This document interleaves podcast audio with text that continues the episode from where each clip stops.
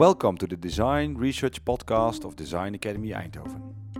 Design is an excellent way to do research and learn how you can make a difference. In this series, our new alumni talk about their graduation journeys and offer you a glimpse behind the scenes of their work. Uh, my name is Pauline Wiersema. I studied at the Department of Leisure and I'm from Nijmegen. My project is called Cut the Crap. So the project is set up as a campaign for pigeons, but is in reality a campaign based on uh, political statements and uh, populist movements, and it's really about polarization and how it divides our debates. For the concept development, from the first week on, I already started writing my own little text, maximum 500 words, on what the project was really about, what I was trying to communicate, and how what it would look like as well. So I I started writing these texts every week, every day, and I reflected on it. So I read it back, I let other people read it. I set up these rules that I called rules of positive populism, which were rules based on the way that populism works and communicates, which is something they're very successful at. And from these rules on, I started to design a campaign.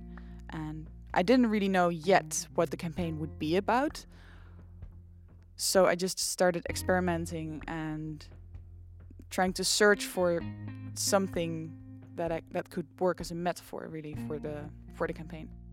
If you start talking about really big issues like human rights or sexism or maybe the meat industry, the topic that you're talking about will be too distracting of what you're what message you're trying to send. So the message I was trying to send that was that I want people to start as an individual by themselves to start solving their feeling of powerlessness.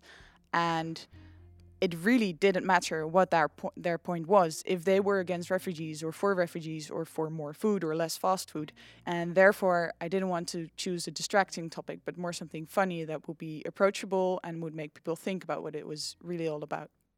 For some reason, the pigeon came to mind. It might have been when I was walking around on the streets, it might have been when I was somewhere on the internet and saw a funny meme, but the moment this pigeon struck in my head, I realized that it was a very strong communication technique, also because you actually see it everywhere without really noticing it. And I found that very beautiful this invisibility, yet it was everywhere to be found.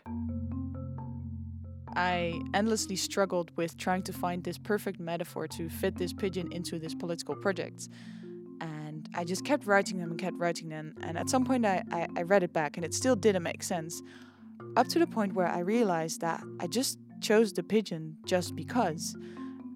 I started sketching this this interactive experience. Like, what would people do? Would they have to participate? Would there be something in the middle? Would they be able to sit?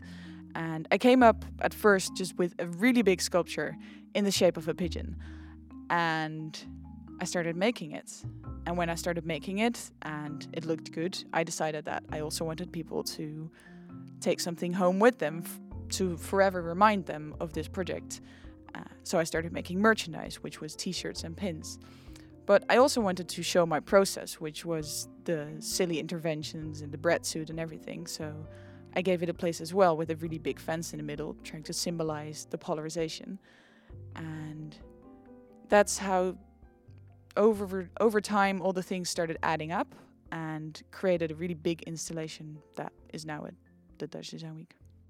It communicates so well and it's such a good symbol for people to project their own metaphor on. By by explaining it completely to other people, I would have just killed their own fantasy and their own way of thinking. So maybe that's not a very designy thing to do. If I think about cliche designing, you think of a problem, you try to solve it, you end up with a product or a solution, and you explain why this design works, what you did, what you made, and how you can use it. And that's it. You don't tell people, look at this object, try to use it in any way, and maybe it will work for you, maybe it won't. Just find it out, you know? Go ahead. I don't think that's typical, no. If you want to learn more about design research at Design Academy Eindhoven, please visit our website.